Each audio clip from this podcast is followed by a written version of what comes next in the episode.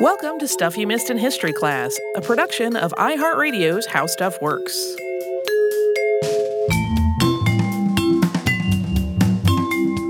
Hello and welcome to the podcast. I'm Tracy V. Wilson. And I'm Holly Fry. And before we get to our episode, we have a fun announcement, which is that while we are in Chicago for our Chicago stop on our tour, we are going to do a fun thing with Museum Hack. Yes. Which I'm so excited.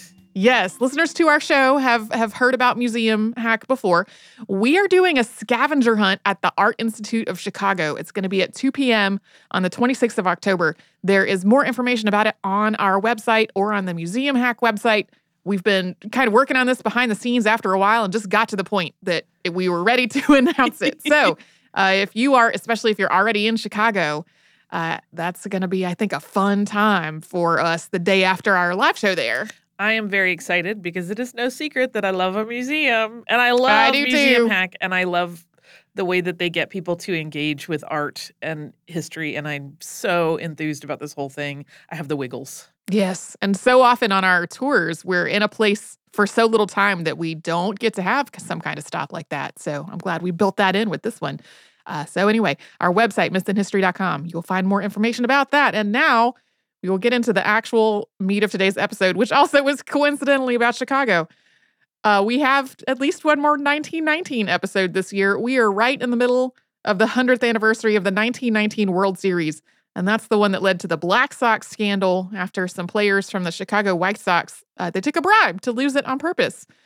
There are some players who confessed to taking this money, but whether some or all of them really played their best after taking the money is hotly debated still. Like you can go and read some articles that are statistical analyses of various people's like batting averages during the season and then what it was like during the World Series and what did that mean about whether they were really trying to lose or not.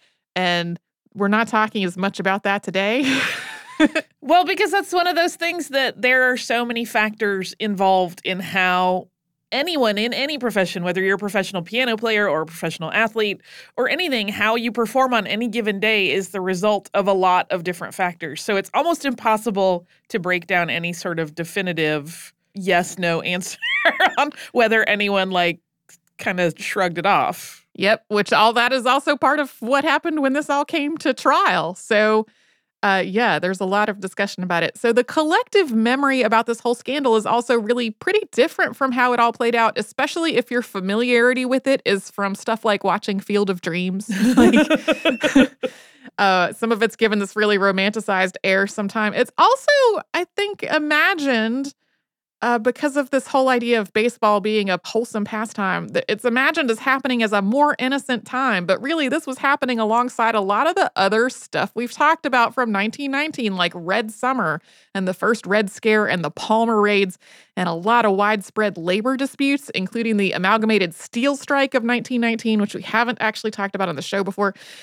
And there's also this imagined version that baseball was more innocent before this happened. But as we're going to talk about, none of that is really the case at all. So, first of all, we're going to lay some groundwork and give you some context.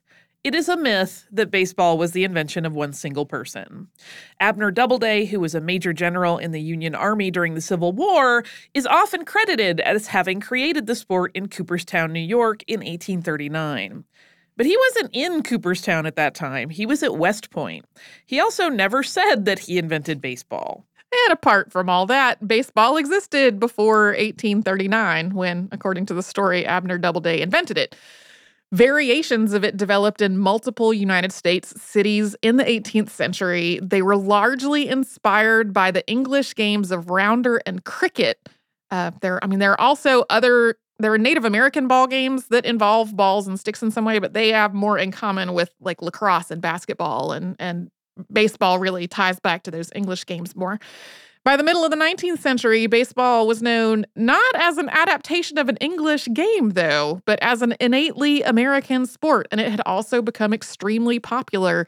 The New York Mercury described it as the national pastime on December 5th, 1856. The idea that the sport had been Doubleday's creation was intentionally spread by a commission that was established to research baseball's origins in the early 20th century. The commission gave Doubleday the credit in 1908, and by that point he had been dead for 15 years, so he was not around to set the record straight. Part of the commission's goal in propagating this myth was to reinforce this American origin story for the sport because baseball had taken on a symbolic significance. It had come to be imagined as uniquely embodying American values like loyalty, patriotism, hard work, team play, and sporting behavior, and also community spirit and civic pride as cities and towns became home to their own baseball teams and developed rivalries with their neighbors. In our previous podcast on Walt Whitman, we talked about how Whitman tried to both reflect upon and shape the consciousness of the United States through his writing in the 19th century, and this included baseball. Whitman's biographer Horace Traubel recalled a conversation they had in 1889 in which Traubel called baseball, quote, the hurrah game of the Republic. And Whitman replied, quote, That's beautiful, the hurrah game. Well, it's our game. That's the chief fact in connection with it. America's game. Has the snap, go, fling of the American atmosphere. Belongs as much to our institutions, fits into them as significantly as our Constitution's laws is just important in the sum total of our historic life. The idea of baseball was also connected to the assimilation of immigrants into what was regarded as mainstream white American life. In the words of sports writer Hugh Fullerton, quote, baseball, to my way of thinking, is the greatest single force working for Americanization. No other game appeals so much to the foreign born. Nothing, not even the schools, teaches the American spirit so quickly or inculcates the idea of sportsmanship or fair play as thoroughly. As is clear from a lot of episodes in our archive, the United States has never thoroughly lived up to these ideals that baseball was meant to embody. And the same is true for baseball itself. There was really never an idyllic time when baseball was wholesome, clean, pure, and unencumbered by the same social issues that were affecting the rest of the nation. For example, racial segregation in baseball got its start in 1867, and Major League Baseball was officially segregated 20 years later. Baseball struggled with labor rights issues as well. Today, Major League Baseball salaries range from $550,000 to $35 million a year. But at first, baseball was a strictly amateur sport. Then that meant that only people who could afford not to work could afford to play baseball, although some people were paid in secret, even though it was against the rules. Gradually, though, baseball became a professional sport. The Cincinnati Red Stockings became the first fully professional team in 1869, and the National Association became the first professional baseball league two years later. Baseball became an industry that still presented itself as a national pastime instead of a business, sidestepping the idea that playing baseball for a living was work. And professional baseball did this pretty successfully. In 1922, after most of the events that we're talking about today, the U.S. Supreme Court unanimously ruled that Major League Baseball did not violate the Sherman Antitrust Act. Because even though professional baseball involved teams traveling from state to state, which players were paid for their work and spectators were paying to watch, that this did not constitute interstate commerce. While playing professional baseball is work, baseball players didn't have a lot of rights or protections as workers. For example, players often signed contracts with teams that covered a specific number of seasons, but a reserve clause meant that they were still tied to that team, sometimes in perpetuity, until they were formally released, even if they were not actively playing anymore. Often, contracts stipulated that players could be sold or traded to other teams without any say in the matter. And these contracts placed a lot of restrictions on players without giving them much job security. Many included a 10 day release clause, which allowed teams to terminate contracts with little notice and without cause. All these contractual stipulations meant that players didn't have a lot of negotiating power a lot of the time, and they also weren't paid well enough to support themselves after their time as a player was over. Baseball teams didn't have pensions or retirement plans, and a lot of players started playing ball professionally when they were young. They had little to no education or training in other work. So, when age or injury or some other circumstance led to the end of their baseball career, they didn't have another way to support themselves, and they were thought of as being too old to not already have a way to earn a living. I'm not saying there are no more labor issues in baseball or any other professional sport, but some of these have improved somewhat since then. And aside from these issues, there was the gambling and corruption. The Black Sox weren't the first players to be banned from baseball, either temporarily or permanently, because of gambling. The National Association that we mentioned a few moments ago lasted for less than five years, in part because widespread gambling raised questions about the sport's legitimacy. In the late 19th and early 20th centuries, it wasn't particularly frowned upon for players to bet on their own games. And it was also common for gamblers to pay players for tips, like insider knowledge about who was recovering from an injury or which players were expected to take the field that day. Basically, any little tidbit of information that might give one better an edge when making wagers. Some gamblers essentially had players on their payroll on an ongoing basis for this purpose. And long before the Black Sox scandal, the influence of gambling on the sport went beyond paying for information and into bribing players to influence the outcome of the game. Paying players to throw a game goes back at least to 1865 when a gambler paid a player for the New York Mutuals to make sure that their opponent won in the next day's game. In 1905, Philadelphia Athletics pitcher Rube Waddell injured his shoulder and missed the end of the season, including the World Series. People raised some suspicions at the time about whether that injury was genuine or not, and then in the aftermath of the Black Sox scandal, allegations surfaced that he had been paid $17,000 to fake an injury and sit out of the World Series. In 1927, former White Sox shortstop Charles Risberg, known as Swede, told the Chicago Tribune about a string of fixed games during the 1917 season. According to his account, the White Sox and the Detroit Tigers played two doubleheaders that September. The Sox won all four of them, purportedly because the Tigers had been paid to lose them. Risberg also said that in 1919, the White Sox threw three games against the Tigers as a sort of thank you. And these are just examples. So, when several players from the Chicago White Sox conspired with gamblers to throw the World Series in exchange for money, this wasn't a plot that just sprang out of nowhere, sullying an otherwise pristine and above board sport. Basically, this kind of behavior had been going on for so long, essentially unchallenged, that multiple players from the White Sox thought they could fix the World Series and get away with it. We will talk more about it after a sponsor break.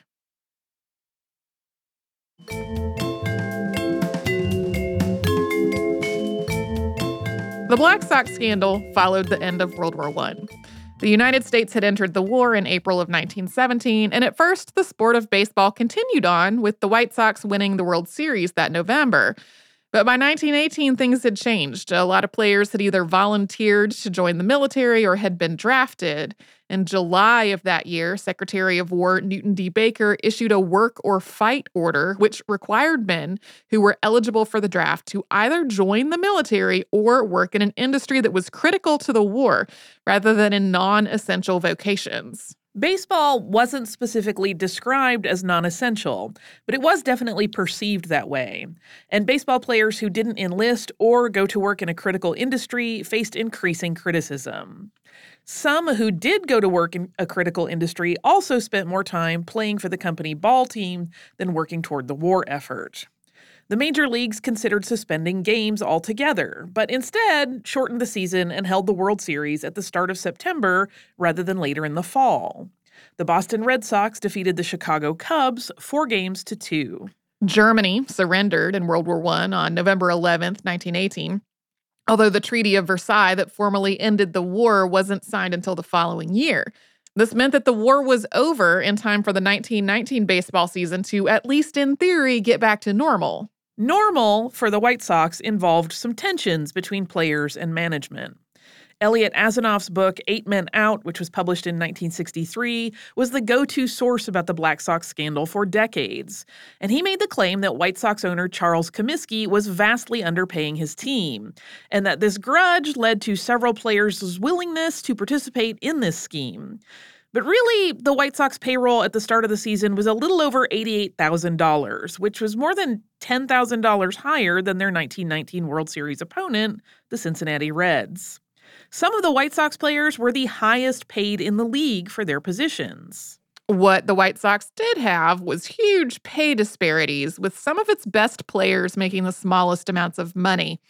Eddie Collins, who played second base, was paid $14,500 a year. But the average salary of the players who were implicated in this conspiracy to throw the World Series were paid more than $10,000 less than that.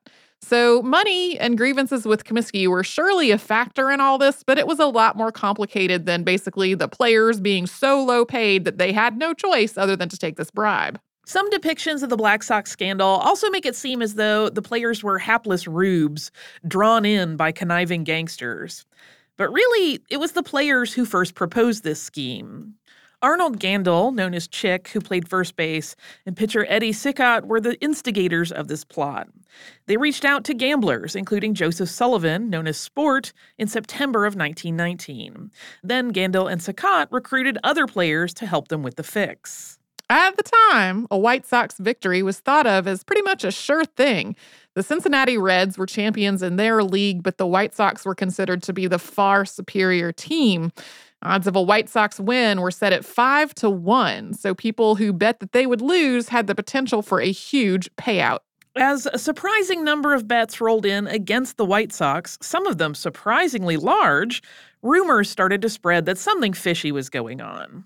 Syndicated sports writer Hugh Fullerton wired a note to all the papers that were printing his work, which read, quote, Advise all not to bet on this series. Ugly rumors afloat. Early in game one, Eddie Cicotte was pitching for the White Sox and he hit Reds player Morrie Rath. And that was reportedly a signal to bettors that White Sox players were going to throw the game as agreed. The White Sox did lose that game with a score of 1 to 9. Insiders were immediately suspicious. Some of them had heard rumors of a fix in the works before the game had even started. White Sox manager William Kid Gleason thought the team just had not been playing the way he'd seen them play all season, and that concerned him. He went to Comiskey about it, and Comiskey went to American League president Ban Johnson. But at that point, nothing came of their concerns. The White Sox lost game two as well, but then they won game three. In that game, Dickie Kerr was pitching, and he was not in on this conspiracy to throw the series. So it's possible that the conspiring players just were not able to perform badly enough to offset his pitching. But it's also possible that they were trying to send a message to the gamblers because after games one and two, they had not received their promised payouts for throwing the games and they wanted their money. The World Series continued on from there, with the Reds winning games four and five, and then the White Sox winning games six and seven. Then the Reds won the series with game eight, winning five games to the White Sox's three. I was uh, doing the thing where my husband and I were in the car and I was recapping everything that I had written for this episode. Yeah. And uh, normally uh, it would end in game seven. So I kept naming more games that had been won or lost. And he was like, How many games were there?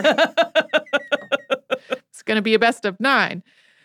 Suspicions about the White Sox performance had continued all through the World Series. Comiskey, Gleason, and others tied to the White Sox management tried to investigate afterward, Comiskey went to Maclay Hoyne, who was the state's attorney for Cook County, Illinois. And as Hoyne related it, Comiskey told him that he thought some of his players had jobbed him, in his word.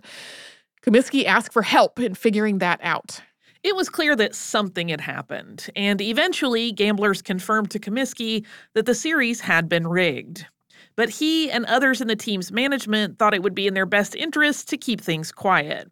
They even signed new contracts with players who had been part of the scheme, with those players getting raises as part of the deal. Others, though, were not so interested in covering up the fix of the 1919 World Series. Sports journalists saw the same suspicious disparities in how the White Sox had been playing during the World Series versus how they had been playing during the regular season. Hugh Fullerton, in particular, had a notebook full of suspicious plays that he had kept track of during the games. Fullerton published an article in the New York World on December 12, 1919, titled Big League Baseball Being Run for Gamblers with Ball Players In on the Deal? The next day, Collyer's Eye published an article by Frank O. Klein stating that White Sox catcher Ray Schalk had named several teammates who would not be part of the 1920 season, implying that it was because they had thrown the World Series. The players he named were pitchers Claude Lefty Williams and Eddie Cicotte, first baseman Chick Gandil, infielder Fred McMullen, shortstop Charles Swede Risberg, and outfielders Oscar Happy Felsch and Joe Jackson. That's also known as Shoeless Joe. You might think these allegations would have immediately ended the players' careers, but they did not. Most returned to the field during the 1920 season, with many of those same players named in Klein's articles allegedly continuing to fix games. This was to the immense frustration of their teammates who were not in on this fix, who made comments to the press about how the dirty players weren't trying or were actively working against the players who were actually trying to win. In August of 1920, the White Sox were first in the league and seemed poised to win the pennant, but suddenly lost seven games in a row. Three were against the Boston Red Sox, which before that point was in fifth place. And while it is totally possible for a great team to suddenly hit a losing streak, multiple players who weren't implicated in the 1919 fix were convinced that their teammates were once again throwing games. After one of the Boston games, pitcher Dickie Kerr had a heated encounter with Buck Weaver and Swede Risberg, telling them, quote, If you told me you wanted to lose this game, I could have done it a lot easier. But eventually, even though there had been no consequences before this point, the 1919 World Series fix did lead eight members of the Chicago White Sox to be banned from Major League Baseball for life. We will talk more about that after a sponsor break.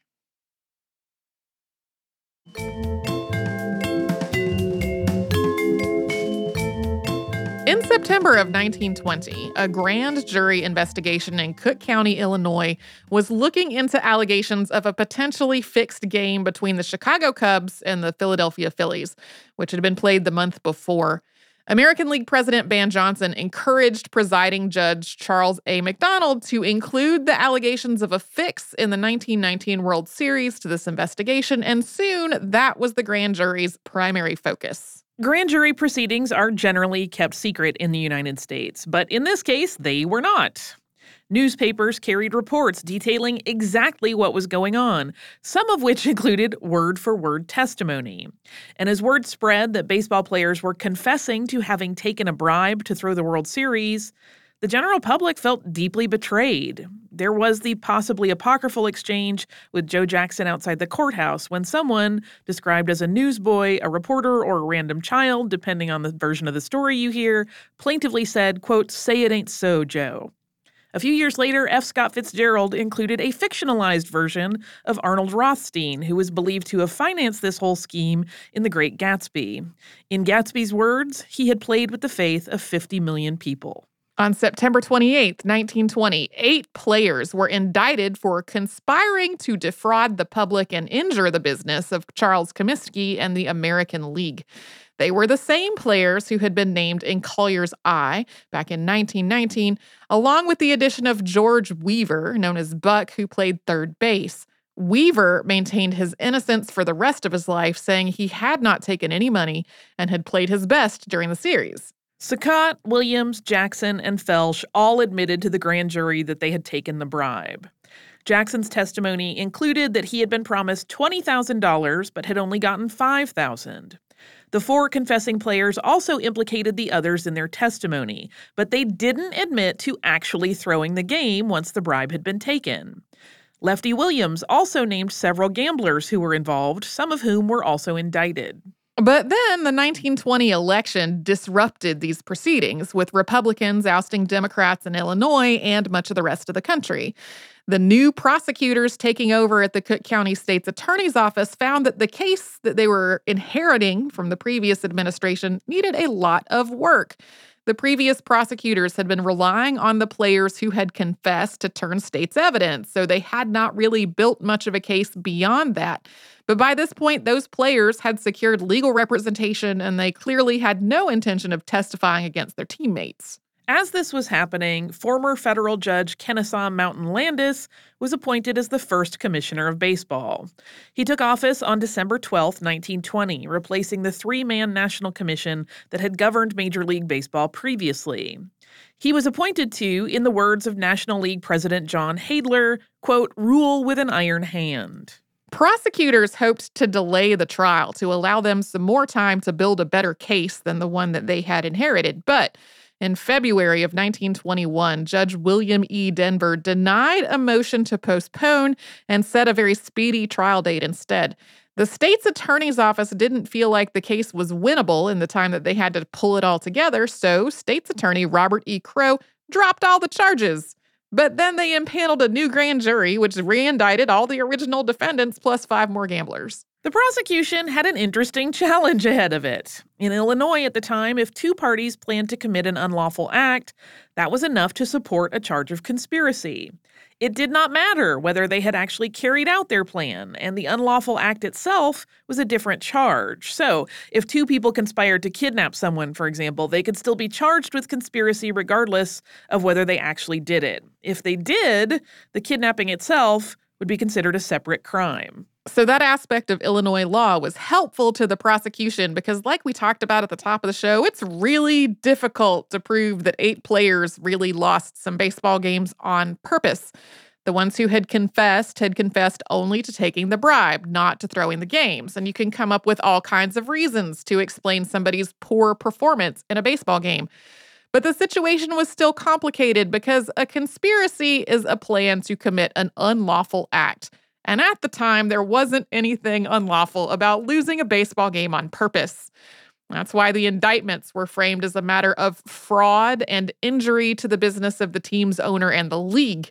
But even this was on kind of shaky legal ground. There was another game fixing case in California that had been thrown out of court when prosecutors tried to make a similar argument. These were not the only challenges that the prosecutors were facing. Hearsay evidence was admissible before the grand jury, but not in a criminal trial, and a lot of the testimony given before the grand jury was hearsay. Also, most of the people involved who weren't ball players didn't live in Illinois, and some of them just didn't bother to show up for court. Of the indicted gamblers, the only ones to stand trial were Carl Zork, David Zelcer, and Ben and Lou Levy. I read various amusing accounts of when you have someone who is a criminal who lives somewhere else and you want them to come to court in another state. They had some challenges trying to make that happen. In the end, the prosecutor's star witness was Bill Burns, also known as Sleepy Bill, who was a former major league pitcher who had gone into the oil business. He and Billy Maharg had served as go betweens between the players and the gangsters who were financing this whole scheme. The most famous of these financiers was Arnold Rothstein, who we mentioned earlier, but he was not indicted or tried in connection to this plot. A lot of people think he was like the major source of money for all this, not a thing that was conclusively proven. The trial started in June of 1921 before a jury of white men who all said they were not baseball fans. And in the end, after deliberating for less than three hours and taking one vote, they found all the defendants not guilty on all counts. There are a lot of accounts that say that this was because all of the evidence was stolen ahead of the trial, so that there was nothing to go on. And the original transcriptions of the grand jury testimony were stolen, but these were transcriptions that had been made from shorthand notes that were kept during the proceedings. Those notes still existed, so they were just retranscribed for the trial. Nobody seemed to have any doubt about whether the second round of transcriptions was accurate or valid. The defense did not raise any questions about whether they were as part of their defense. The prosecution was shocked at this outcome, and so were a lot of other people. There's been a lot of speculation into why the jury reached the verdict that they did. After all, four of the players had confessed to taking the bribe, and Bill Burns and Billy Maharg had made confessions on the gambler's side. Those confessions were read at the trial. However, because hearsay evidence wasn't admissible, the transcripts had to be edited to remove references to things that other people had said. Those names were all replaced with Mr. Blank, and this rendered the transcribed testimony both confusing and, frankly, boring. The case against the players also rested on the idea that their actions in the 1919 World Series had harmed the business of Charles Comiskey and of their league, but White Sox club secretary Harry Grabiner testified that the team's revenues had actually gone up in 1920. It's possible that the mostly blue collar jury sympathized with the mostly blue collar players. Joe Jackson, for example, didn't know how to read or write, and he started working in a textile mill in his early teens. There's also been some speculation that this was a case of jury nullification, which is basically when a jury returns a not guilty verdict in spite of believing the defendant to be guilty because they believe that the law was unjust or immoral or otherwise to send some kind of moral or emotional message about the case. But also, in the words of one anonymous juror, quote, we thought the state presented a weak case. It was dependent on Bill Burns, and Burns did not make a favorable impression on us. But Major League Baseball and the White Sox specifically didn't really care that they had been found not guilty. Comiskey suspended seven of the players indefinitely after the verdicts were read. Eddie Cicotte had already been suspended over a pay dispute. And then Kenesaw Mountain Landis banned all eight men from Major League Baseball for life. In his words, quote, regardless of the verdict of juries, no player that throws a ball game, no player that entertains, proposes, or promises to throw a game, no player that sits in conference with a bunch of crooked players and gamblers where the ways and means of throwing games are discussed and does not promptly tell his club about it will ever play professional baseball. This last bit uh, that Tracy just read was his reason for denying Buck Weaver's repeated requests to be reinstated. Although Weaver maintained that he had taken no money and had played fairly, he had known about the fix and he hadn't spoken up. Landis's lifetime ban of the players circled back around to that idea of baseball that, as something that was uniquely important to American culture. And Landis's words, quote, baseball is something more than a game to an American boy. It is his training field for life work. Destroy his faith in its squareness and honesty, and you have destroyed something more. You have planted suspicion of all things in his heart, which to me means this was as much about protecting the sport of baseball as it was to protecting men's feelings. this same sentiment was echoed in other writing as well. As printed in the St. Louis Globe Democrat, quote, if Judge Landis can keep the game of baseball on a high plane of sports ethics, he will do far more for the boys of America than he has ever done or can ever do on the federal bench. Nor could he do more for the country as a whole, because the standard of integrity of the boy becomes also his standard as a citizen. Meanwhile, much of the news coverage of the scandal and the trial and its aftermath tried to place the blame on this for outsiders, specifically Jewish people and immigrants. This once again reinforced the idea that baseball was, in quotation marks, pure, or at least it would have been if not for this outsider influence. After their lifetime ban from the sport, several of the eight players tried to clear their names or filed civil suits, many of them claiming that they were owed back pay under the terms of their contracts with the White Sox. This included Joe Jackson, whose case came to trial in Milwaukee in 1924. During the trial, he repeatedly denied that he had given the grand jury testimony that he was on record as having given. In spite of that, I mean, just saying over and over, I didn't say that in front of the grand jury, even though it's right there in the transcript.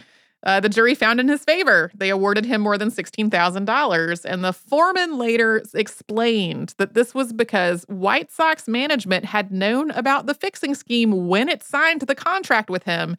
Therefore, it had no grounds to back out of the deal over it later. The judge, though, was outraged at this ruling and vacated the settlement and charged Jackson with perjury. Of the civil suits that were filed, Jackson's was the only one that went to trial. In addition to the eight Black Sox, over the next few years, Kenesaw Mountain Landis banned another 10 players for life because of their involvement in gambling.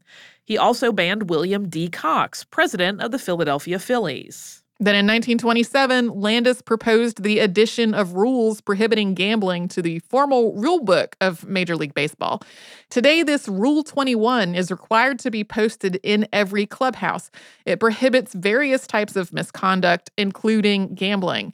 Under this rule, players, umpires, club, and league officials and other employees are ineligible for one year if they bet on a baseball game that they don't have a duty to perform in.